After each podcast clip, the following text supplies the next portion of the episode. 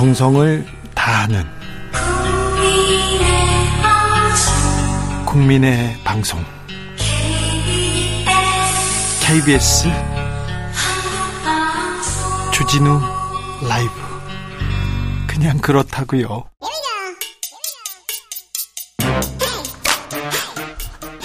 뉴스를 향한 과학적 고민. 기자들의 수다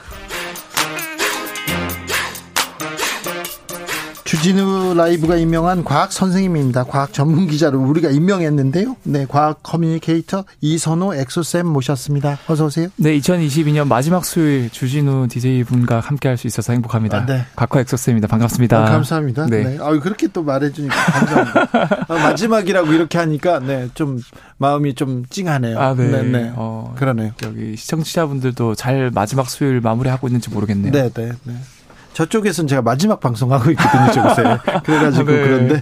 아, 쌤. 네. 자, 오늘은 어떤 얘기 해볼까요? 오늘은, 아, 이 세월도 이렇게 어, 왜 이렇게 빠르게 지나갈까? 아, 빨라요. 네. 나이 먹으면 더 빨리 갑니다. 맞아요. 네. 오늘 딱 그걸 제가 준비했습니다. 아, 그래요? 왜 나이를 먹으면 먹을수록 나이 먹으면 어, 그냥 그 뭐 20대 때 20kg, 30대 때 30kg, 30kg. 이렇게 40kg 그게 아니라요.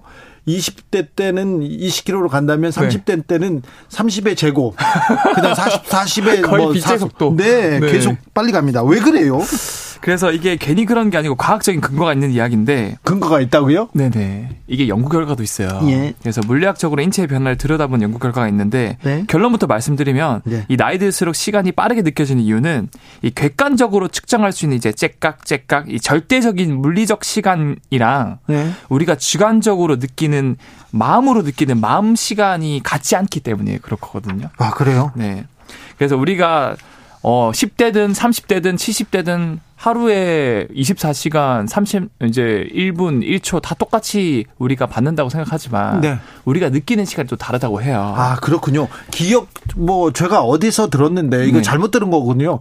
기억력이나 네. 기억하는 게 나중에 이제 나이를 먹으면 기억하는 게 좀 적어져 가지고 시간이 빨리 간다 이렇게 얘기하는데. 어 그것도 같은 맥락이긴 아, 그래요? 그래서 제가 설명드린 거랑 결부시켜서 말씀드리자면 네. 여기서 말하는 마음 시간은 일종의 이미지들이거든요. 네. 우리 머릿 속에 뭔가 기억한다는 거는 사진으로 기억을 하는 건데 네. 어, 이제 정확한 수치를 기억하기보다는 그때 그 상황 상황 봤던 이미지들을 기억으로 저장을 하고 있다라는 예. 게더 정확하다고 보면 돼요. 우리가 기억을 한다는 게. 네. 예를 들어서 오늘 점심에 한 12시 30분에 김치찌개를 먹었다고 생각을 해봐요. 네. 그러면 사실 물리적 시간으로 기억을 할 때는 그냥 그 시간을 12시 30분으로만 기억을 하지만 우리가 마음의 시간은 오늘 점심을 떠올릴 때 정확한 시간을 떠올리는 게 아니라 김치찌개의 그 모습, 응? 그리고 점심시간 붐비는 식당 예? 같은 이미지로 그때 그 점심을 기억을 한다는 거죠. 예? 그런데 이게 신체가 노화하면 뇌가 이미지를 습득하고 처리하는 속도가 느려지거든요. 네? 그래서 실제로 나이가 들면 눈이 침침하거나 맛을 잘 못 느끼거나 팔다리가 아파서 더 많은 운동을 할 수가 없어서 이 젊었을 때랑 다르게 같은 시간 동안 다양한 경험을 받아들이기가 힘들어요. 예? 그래서 비유하자면 젊은 때는 초당 100프레임으로 세상을 볼 수 있어요. 파릇파릇하고 감각 기관들이 젊어서. 예? 그런데 나이 들수록 세상을 받아들이는 감각 기관이 무뎌져서 100프레임이 아니고 10프레임 이하로 떨어져서 이미지의 연결이 자꾸 끊기게 되고 받아들이는 장면에도 한계가 있는 거예요. 예? 결국 물리적 시간은 누구에게나 똑같이 흐르지만 내가 받아들이는 정보량은 나이가 들면서 점점 줄기 때문에 내가 느끼는 마음의 시간이 굉장히 빠르게 흘러가는 것처럼 우리가 느껴지는 거예요. 나이 들면서 내가 받아들이는 정보량이 좀 준다. 그래서. 빨리 느껴진다. 그렇죠. 좀 그러면요. 좀 네. 느리게 어떻게 가도록 할 수 있는 방법이 있습니까? 그렇죠. 뭐 우리가 한 500년 살면은 이거를 그냥 냅두면 되지만 네. 우리가 또 우리 수명이 정해져 있으니까 이걸 좀 느리게 흘러가게 바꿀 수는 없나. 예. 다행히도 느, 좀 느리게 흐르게 느껴지게 하는 전략이 있거든요. 아, 이거 좀 중요합니다. 네, 집중. 그, 네, 집중해야 됩니다. 네. 시험 어. 문제 나와요, 시험 문제. 같은 시간 동안 얼마나 많은 이미지를 입력하느냐도 중요하지만 네. 얼마나 다양한 이미지를 접하느냐에 따라서도 우리가 느끼는 시간의 흐름이 달라져요. 이게 무슨 말이에요? 결국에는 다시 제가 정리해드리면, 네. 어, 다양한 새로운 경험들을 하면 할수록 우리가 시간을 느리게 흐르게끔 우리가 느낄 수 있다 그래요. 아, 새로운 걸 배운다던가 새로운 경험을 한다던가 네. 새로운 사람을 만난다던가 그렇죠. 아, 그렇군요. 그래서 새로운 책을 사서 독서를 하거나 네. 뭐 새로운 동호회 또는 새로운 운동을 즐기면은 이런 새로운 것들 하나하나가 우리 뇌에 새로운 이미지로 이제 저장이 되어서 네. 시간이 굉장히 천천히 흐르고 그리고 풍요롭게 흘러간다고 느끼게 해준다 그래요. 제 주변에 네. 매번 새로운 걸 도전하고 네. 배우는 사람이 있어요. 네. 그분이 되게 열심히 산다 이렇게 생각했는데 네. 아 시간을 알차게 쓰고 이렇게 좀 느리게 시간을 쓰고 있군요. 그렇죠. 같은 100년을 살더라도 맨날 그냥 아침에 점심에 저녁에 똑같은 반복된 일상을 하는 분들이랑 뭐 항상 새로운 경험, 새로운 독서, 뭐 새로운 동호회 하는 분들이랑 같은 100년이 절대 아니라는 거죠. 아, 그래 알겠어요. 네. 요거 좋은 좋은 팁입니다. 네. 아, 새로운 도전을 해 봐야 되겠네. 새로운 그쵸, 사람을 그쵸. 좀 만나 봐야 되겠네. 네. 아, 새로운 사람이라. 네. 그런데요. 네. 그런 날 있잖아요. 어렸을 때 네. 소풍날은 진짜 소풍날 손가락 기다려도 안 오는 거예요. 맞아, 맞아, 맞아. 그 명절, 네. 추석날은 왜 이렇게 안 오는 건지. 그쵸. 그러다가 또 추석 때 되면 네. 막 빨리 갑니다. 아, 그러니까 어떨 때는 느리게 가고, 어떨 때는 빨리 가고. 네. 어, 이거는 뭡니까? 특히 이제 우리 어릴 때는 뭔가 유독 시간이 느리게 갈 때가 많거든요. 네. 어, 우리가 나이를 먹었을 때는 모든 것들이 그냥 순식간에 지나가는 것 같은데요. 눈 떠보니 벌써 2022년 마지막 수요일이야. 그런 것처럼 어릴 때는 그럼 왜 이렇게 느리게 흘러가는 장면이 많냐. 네. 어릴 때는 우선 모든 감각 기관이 팔팔하기 때문에 모든 게 또 새롭고 맞아요. 네. 그래서 같은 시간에 같은 이미지를 받아들여도 더 많은 이미지가 뇌에 각인된다고 보시면 돼요. 네. 뿐만 아니라 굳이 새로운 경험을 우리가 어른들처럼 찾아 나서지 않아도 어 주진우 기자님께서 말씀해 주신 것처럼 그냥 모든 경험들이 새롭기 때문에 하나의 하나의 경험이 뇌 입장에서 다 새로운 경험이고 이러한 새로운 경험이 이제 새로운 기억으로 저장이 되기 때문에 어 굉장히 좀 그런 일련의 과정들이 어릴 때는 시간이 느리게 흘러간다라고 네. 느껴지는 거예요. 네. 특히 예를 들어서 우리가 소풍 떠나기 전날이나 뭐 명절이라든가 이런 것들 입장에서는 굉장히 설레는 일이고 그런 것들이 그 그렇죠. 어린아이들 입장에서는 네. 되게 이제 많은 신경 전달 물질 호르몬들이 나오기 때문에 그것들을 더 많은 이미지로 각인을 시키거든요. 그렇죠. 네. 어렸을 때는 그래서 기다리는 게 많아서 손꼽아 기다리는 게 많아서 시간이 더뎌 더디 간다 그렇게 생각할 수도 있어요. 맞아요. 어,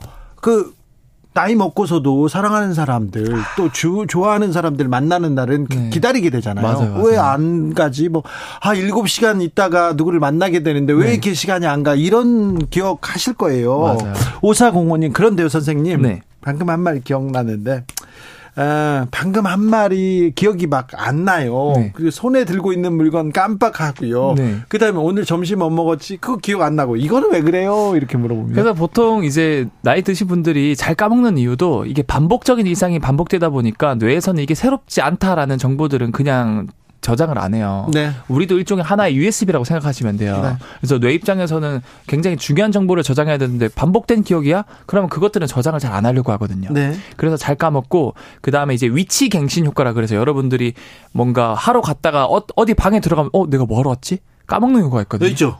그게 뭐냐면 우리 뇌 입장에서는 방을 건너거나 새로운 장소가 바뀌었다라고 무의식적으로 생각이 들면은 새롭게 뭔가 비우고 그 새로운 환경에서 저장하려는 준비를 해요.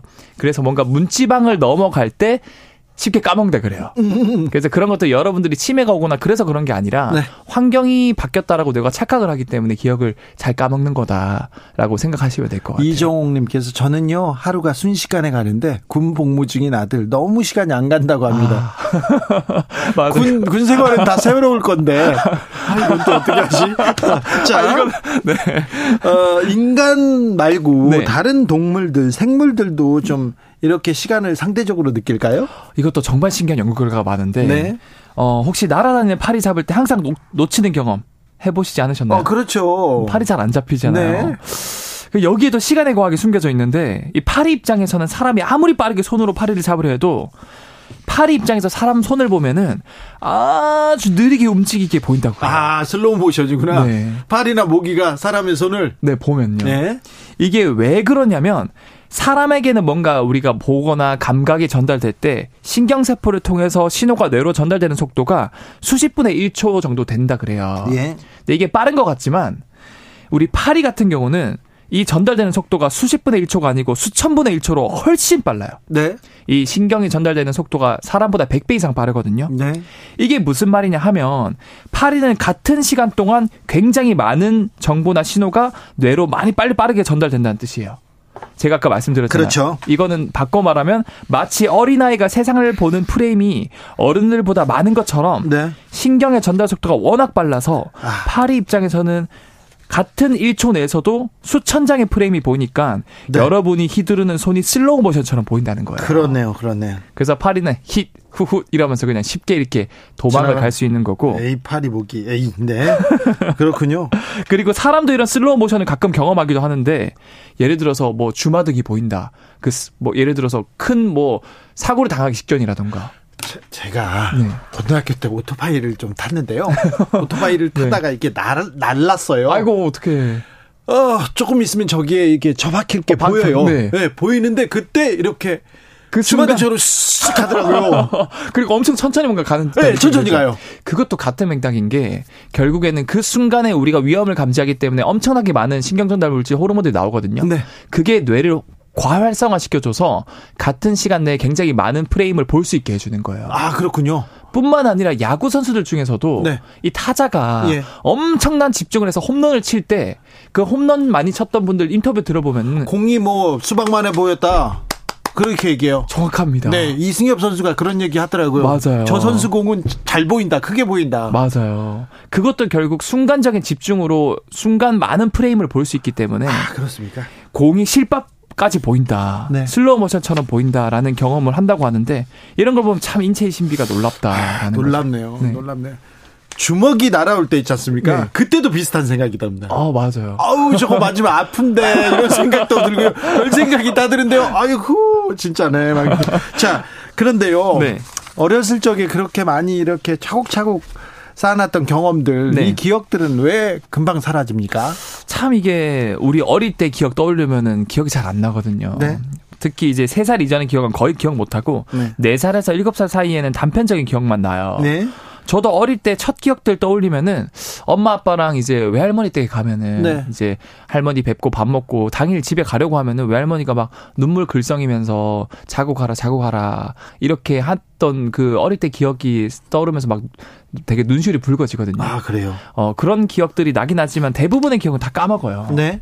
그게 왜 그렇냐면 이 어릴 때는 특히 3세 이전에는 뇌가 커지고 발달하면서 뇌세포들이 엄청나게 급격하게 만들어지고 분열하고 네. 있는 시기거든요. 네.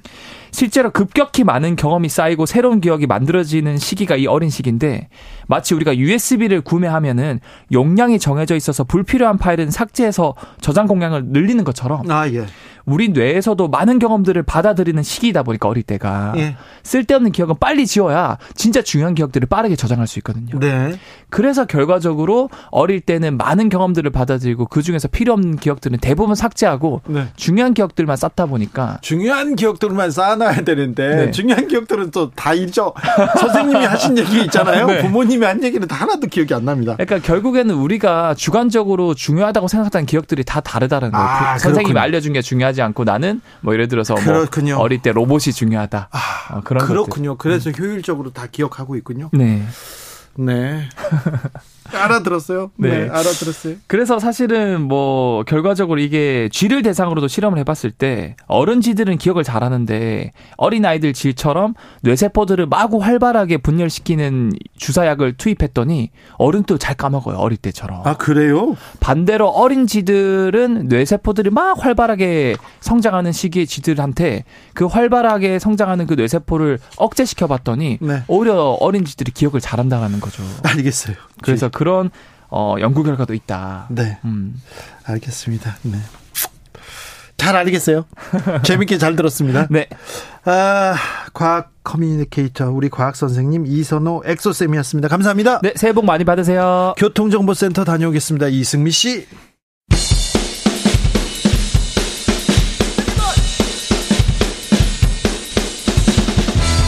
틱탁 틱탁 틱탁 현란한 입담의 환상 드리블 오늘 이 뉴스를 주목하라 이슈 티키타카 머리끝부터 발끝까지 핫이슈 더 뜨겁게 이야기 나눠봅니다. 청코너 최진봉 성공회대 교수. 네 안녕하세요 최진봉입니다. 홍코너 김병민 국민의힘 비대위원. 네 반갑습니다. 네 주말 주말 연말 다 바쁘셨죠? 네, 한 해가 얼마 안 남았습니다. 모두 건강 조심하십시오. 네, 교수님도 연말 바쁘시죠? 뭐 요즘 많이 안 바쁩니다. 방송이 많이 잘려가지고. 네, 또 그런 얘기 하지 마요. 네? 슬픈데 뭘 그런 얘기를 하고 계세요? 네. 교수님 우리 어떻게 하죠? 그러니까요. 네. 어, 예. 북한 무인기 음. 아, 요즘 안보 공백 아니냐 걱정하는 분들이 있습니다. 그런데 우리 군이 대응하는 걸 보면 아이고 걱정이 더 커지고요. 음. 윤석열 대통령의 발언 너무 강경해서 더 걱정된다 이렇게 생각하는 분들도 있습니다. 네, 단호한 의지를 보여줬죠.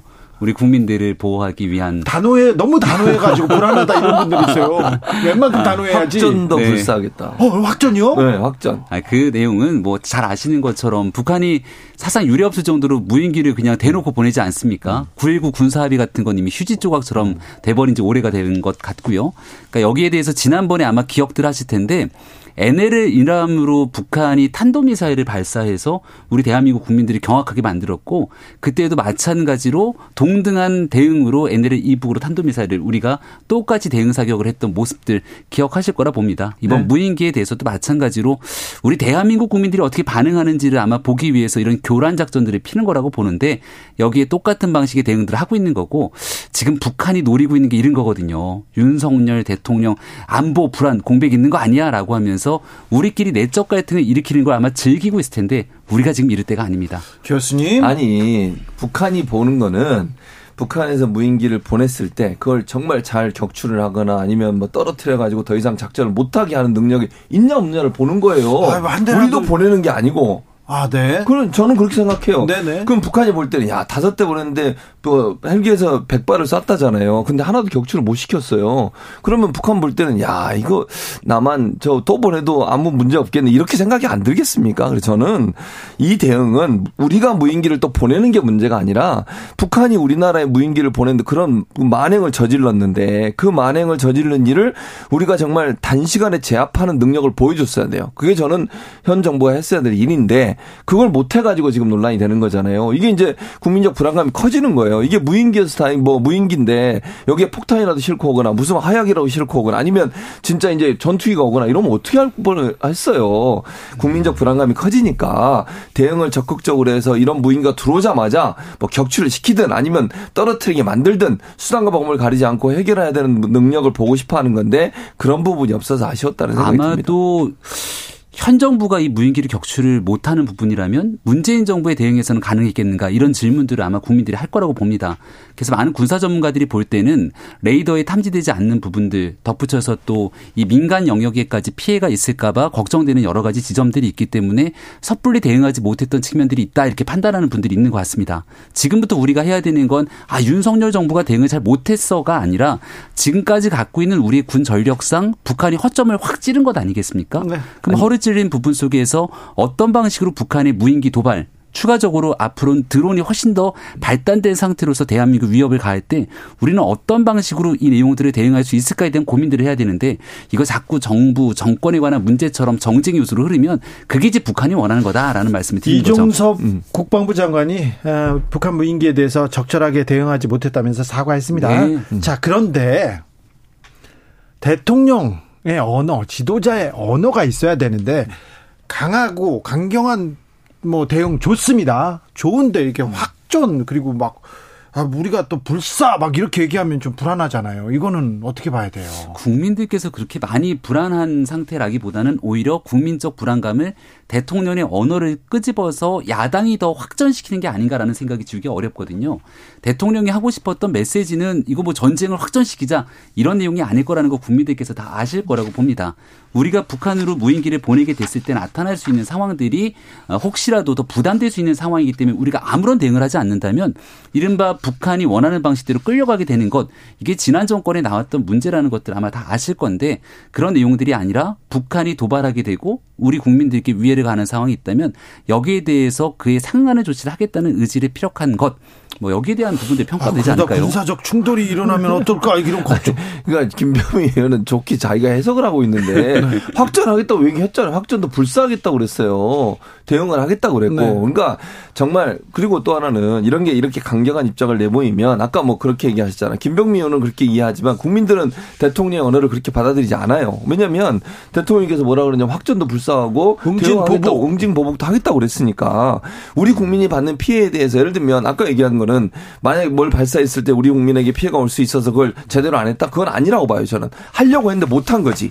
문재 윤석열 대통령의 말, 말씀만 들어보면 얼마든지 가능만 하다면 떨어뜨리고 격추시키고 이렇기를 원하는 거예요. 예. 근데 그게 안 됐기 때문에 결국은 이런 사과까지 일어나게 된 거니까 대통령의 언어는 절제돼야 한다고 저는 생각해요. 네. 특히 전쟁을 어떤 형태로든 우리가 피하고 막아야 된다고 저는 봅니다. 물론 북한이 우리를 공격해오면 우리는 원점 타격해서 그 공격 원점을 다 없애야 돼요. 그건 맞는 맞다고 보는데 그럼에도 불구하고 전쟁을 피할 수 있는 방법은 최대한 우리가 방법을 동원해야 된다고 봐요. 왜냐하면 네. 전쟁을 하게 되면 이겨도 우리 우리도 피해를 당하는 거예요. 네. 그런 부분이 있기 때문에 국민의 불안감을 자극할 수 있는 단어들은 가능한 사용하지 마시고 네. 절제된 용어를 사용하신다고 저는 알겠습니다. 안보에는 여야가 음. 없다라고 하는 지점 다시 한번 말씀해 네. 공군 장교 출신 최진봉 교수님. 해군 장교 출신. 해군입니까? 해군 다른 데서 공군이라고 하지 아니요 해군 해병대. 해병대였습니까? 해군 해병대. 알겠습니다. 네. 예. 어, 교수님. 네, 알겠습니다. 교수님. 예. 대통령의 특별 사면에 대해서는 어떻게 보셨습니까? 그러니까 특별 사면이 통합한다고 얘기를 하시잖아요. 메시지는 네. 뭔 통합이 됐습니까? 아닙니까 지금 형평성도 안 맞잖아요 지금 여야가 진보 보수가 형평성도 안 맞고 김경수 지사는 지금 복권도 안 해주고 이명박 전 대통령 우리 주진우 기자 잘 아시잖아요. 네. 남아 있는 기간이 얼마나 많습니까? 벌금도 80매덕을 안 내시고 네. 그리고 또 사면 되셨어요. 네. 아니 그런데 그러면 왜 김경수 지사 같은 복권도 안 시켜주고 무슨 의도입니까 대체? 그리고 뭐 김경수 지사가 선거법 관련된 거라고 그러는데 원세훈 전 원장도 댓글 조작 관련해서 처벌 받으신 분이에요. 네. 그분 복권 다 시켰어요. 네. 왜 이렇게 균형을 안 맞춰요? 김병민 위원? 네. 지금 있게 되는 여러 사람들 얘기를 주셨는데 음. 아마 이제 가장 많은 인물들 어, 나열이 됐던 게 박근혜 정부 시절의 국정농단 관련된 네. 인사들이라고 봅니다. 근데 그 사람들이 지금 형기가 다 남아 있는 상태에서 복역 중인데 다 풀어준 게 아니라 거의 대다수의 사람들이 이미 형기를 다 마치고 나와 있는 상태고 거기에 대한 복권들이 이루어진 내용이거든요.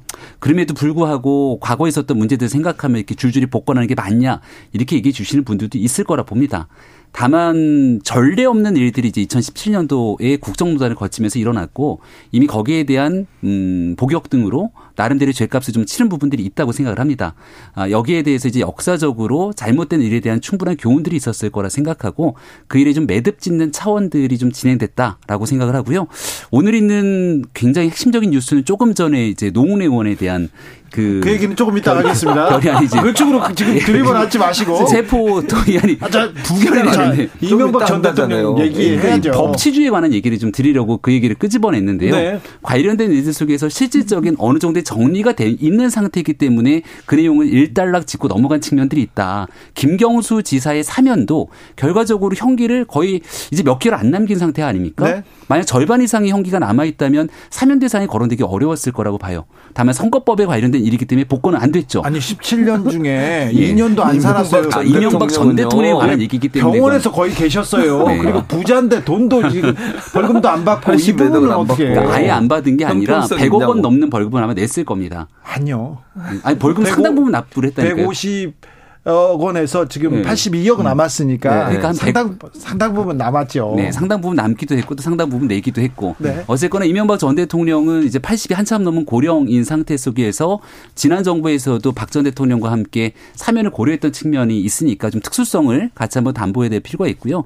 대신 지금 논란이 되고 있는 건 이전 대통령뿐 아니라 이렇게 많은 사람들을 사면 복권하냐는 게 민주당의 주장인 것 같은데 그런 주장을 하기 위해서라면 더더군다나 법치의 원칙을 지키 지키기 위해서 오늘 국회에서 이렇게 노웅래 의원 방탄으로 막아 세우는 일은 그러니까 방탄입니까? 적절, 적절 아니 법치의 문제가 형평성이 안 맞다는 얘기를 하는 거예요. 사면을 보면 제가 볼 때는 제, 제 생각은 김경수 전 지사하고 몇몇 민주당 인사들 끼워 넣어가지고 자기 편 사면해주고 싶은 거 다 하신 거예요. 그리고 본인이 또 처벌하고 다그 어, 재판에 넘겼던 분들이에요. 이분들이 전부 다. 그렇죠. 그분들 다 풀어주고 네. 그러면서 김경수 지사는 쓱 끼워 넣어가지고 복권도 안 시켜줘 이렇게 하면 형평성이 있다고 느끼지 못하죠. 아니 검 검사 네. 윤석열이 잡아들인 국정농단 그리고 음. 또 군과 국정원의 정치 개입 이런 부분에 대해서 수사 열심히 잘했습니다. 응원했습니다. 네. 국민들이. 그런데요. 그때 세웠던 법치, 음. 그때 세웠던 공정의 가치 이렇게 이렇게 사면으로 다른 얘기를 하면 대통령의 지금 뭐 이런 뭐라고 해야 되나요? 그 공정의 가치는 어떻게 됩니까? 저는 윤석열 대통령이 과거에 했던 수사에 대해서 이거 부당하다, 부정하다라고 생각하는 측면 그게 전혀 없다고 생각합니다. 그러니까 과거에 있었던 잘못에 대해서 엄단했다. 그리고 정의로운 검사로서의 모습을 보여줬다고 생각하는데 2017년도와 그때 상황들을 복귀해 보면 한 절반 가까운 반대 진영에 있는 사람들은 이거 좀 해도 해도 너무하는 것 아니냐. 또 박 전 대통령이 문제가 있지만 탄핵으로 이미 정치적인 나름대로의 선고가 끝난 건데 네. 여기에 30년 넘는 형이 선고가 되는 게 과연 말이 되느냐 이런 주장을 하셨던 분들도 있습니다. 거기에 대한 충분한 복역 기각과 함께 반성의 시간들을 거쳐왔다면 그 반대되는 사람들까지도 통합해 내기 위한 사면 복권들이 이루어진 것을 하나의 국민 통합의 관점에서 봤으면 좋겠고요. 네. 국민 통합은 국민 통합이 왜 그게 여당에서만 통합이 되냐고요. 그리고 나서 지금 이제 음. 노웅래 의원을 비롯한 이재명 대표 뭐 사법 리스크 등등이 많을 텐데 네. 여기에 대한 또 역사적 평가가 일단락이 되고 나면 여기에 반대되는 급부의 사람들이 있을 것 아닙니까? 네. 좀 시간이 흐르고 나면 여기에 대한 또 반대급부의 통합을 위한 아니, 정치적인 결단을 마저들 있을 수 있겠죠. 이재명 의원은 이재명 대표와 노웅래 의원은 지금 이제 검찰의 수사를 받고 있어요. 재판도 안 받았는데 사면 그때 해봐라 이렇게 얘기하시는데 그때 해봐라가 아니라 이렇게 네. 국민들이 갖고 있는 인식의 차이들이 있다는 것이죠. 국민의힘 비대위원이니까 있으니까 이거 좀 물어볼게요. 네. 지금 국민의힘 이제 전당대 윤곽 네. 이렇게 이렇게 정해지고 있습니까?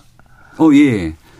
날짜도 나왔고 네. 룰도 다 확정됐고 음. 네. 이제 후보군들이 보여야 되는데 자 지금 뭐 여기저기서 권성동 출마하겠다 얘기하고 네. 내가 진짜 네. 윤핵관 우리 집에서 만들었어 막 얘기하고 뭐 네. 김장년대 나오고 막 그렇습니다. 지금부터 이제 자천 타천으로 막 그런데 손, 드는 시간이 그렇죠. 오게 되죠. 나경원 전 네. 의원은 지금 굉장히 뭐 당심과 민심을 갖고 있는 유력한 음. 후보 중에 하나인데 음. 지금 맡고 있는 직 때문에 나오지 못할 것이다 이런 얘기도 있던데 그 맞습니까? 전혀 확인되지 않은 상황인 것 같고요. 네. 근데 일단은 당내에서 인기가 좋은 건 사실입니다. 저희도 이제 어, 제가 있는 당협에서 당원 교육을 해야 되는데 그럼 연사를 모셔야 될 것 아닙니까? 네. 누군가는 와서. 최진봉 교수님. 어, 좋네. 어, 추천. 아, 돈만 예. 주시면 저희가 교통비도 드리기가 쉽지가 않은데 아, 오시면 뭐 적금반영이죠. 그럼 못 갑니다. 그러면 누가 뭐래도 영순위로 떠오르는 게 일단 나경원 전 의원이에요. 최진봉은 아닙니다.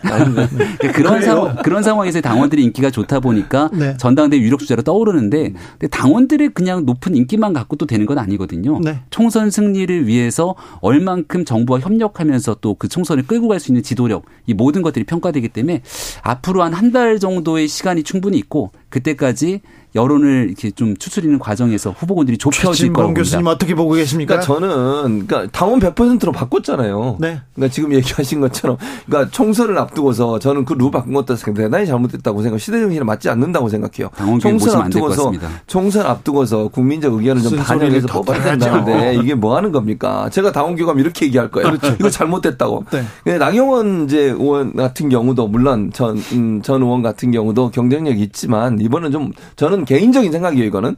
권성동 의원한테 밀릴 거라는 생각이 들고요, 개인적으로. 저는 늘 그 김병민 의원을 아, 밀고 그렇죠. 있었습니다. 네. 근데 뭐 안 돼가지고 좀 안타깝긴 한데 네. 끝까지 한번 도전을 해보시고요. 왜냐면 윤핵관 중심으로 갈 가능성이 저는 있다고 봐요. 예. 그러니까 뭐 당원들이 인기가 있다고 해서 그게 그대로 그 투표에 반영된다고 저는 보지 않아요. 지금 나오는 음. 사람들이 다 음. 윤심만 얘기하잖아요. 그러니까요. 다. 그렇게 될 가능성이 높다고 봐요, 저는. 네. 그러니까 윤심이 작동할 수밖에 없고 집권 지금 7개월밖에 안 됐잖아요. 물론 이제 1, 2개월 지나면 10개월 정도 될 텐데 3월에 한다고 하면 그래도 저는 그때까지는 윤석열 대통령 윤심이 작동할 가능성이 있어서 윤핵관 중심으로 되지 않을까 이렇게 예상을 합니다. 후보 등록이 2월 초 정도가 될 것 같아요. 음. 그러니까 아직도 한 한 달 넘는 시간들이 있어서 그때까지 어른들을 보다 보면 지금이랑 또 다른 방식으로 최종적인 결과가 나올 가능성 여전히 있다고 생각합니다. 도전을 해보시기 바랍니다. 아, 우리 교수님이 또 적극. 네, 근데 네. 방송 어떻게 합니까? 그러면 네. 같이 하는. 아니 그냥 나오세요. 괜찮아요. 네. 나올, 나올 수 있을 때까지는.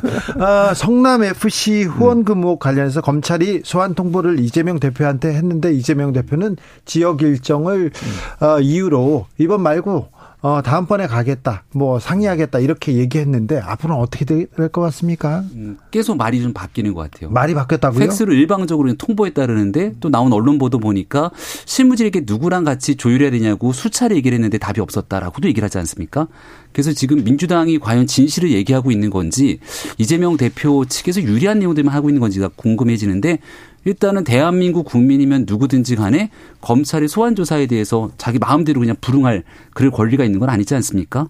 여러 가지 혐의들에 대한 의혹 정점에 서 있는 이재명 대표가 또 과거에 했던 발언들을 복귀하고 상기하면서 좀 하루속히 당당하면 소환 조사에 응하는 모습을 보이는 게 온당하다 생각합니다. 일정을 조정할 수는 있을 텐데요. 최재봉 조정할 수 아, 있죠. 아, 조정이 할 수 있죠. 네, 그러니까 지금 김명미 의원 말처럼 뭐그 말이 지금 사실인지 아닌지 내가 확인을 못 하겠어요. 그러니까 지금 민주당에서 공식 입장은 팩스만 틱 보냈다 이거거든요. 네네, 네. 그 상황, 그건 저희는 거기까지만 믿고 있는 거니까요. 그래서 조율이 저는 충분히 필요하다고 생각해요. 일정이 다 있는 거잖아요. 김병미 의원한테 만약에 소환한다고 그래도 전화해가지고 일정 어떠세요? 확인해보고 하는 거지. 뭐 일방적으로 며칠 나오세요. 안 나오면 체포영장 발부 이러진 않잖아요. 일반인도 그런데 야당의 대표라면 그렇게 하면 안 돼요. 그러니까 일정 조율하고 어떤 방식으로 조사할지 하는 부분에 대한 조율이 반드시 있어야 된다. 그걸 얘기하는 거 문제라고 얘기하면 안 돼요. 이걸 피한다고 얘기하면 안 되고요. 일정 조율이 잘 되고 그리고 나서 당당하게 임하겠다 했으니 전 조사받을 거라고 생각해요. 그래요? 예. 근데 이재명 대표의 또 가장 친한 의원 중 한 명인 안민석 의원은 500원 걸겠다. 뭐라고? 이재명 대표 소환 조사에 응하지 않을 거다. 이렇게 얘기를 한 바도 있었거든요. 이 안민석 의원님은 좀 많이 틀려요. 사람이 좋은 분이신데요. 아, 민주당이 중진 의원 아니십니까? 네, 사람 네. 네, 네, 그 뭐. 그리고 그 당시에 민주당의 분위기가 소환 조사에 응해서는 안 된다는 분위기도 한참 있었죠. 하지만 거기에 대한 여론들이 네. 좋지 않게 흘러가는 모습을 봤던 것 같고 마, 시간이 얼마 안 남았으니까 마지막으로 음. 결국 농내 의원에 대한 체포동의안을 부결시킨 게 전체적인 예고편의 모습에 자, 것 같다는 그러니까 생각입니다. 일정도 조율하겠지만 조사 방법도 저는 조율할 거라고 생각해요. 직접 네. 출두할 건지 서면으로 할 건지는 김병민 감사합니다. 논의가 있을 겁니다. 저는 내일 올게요.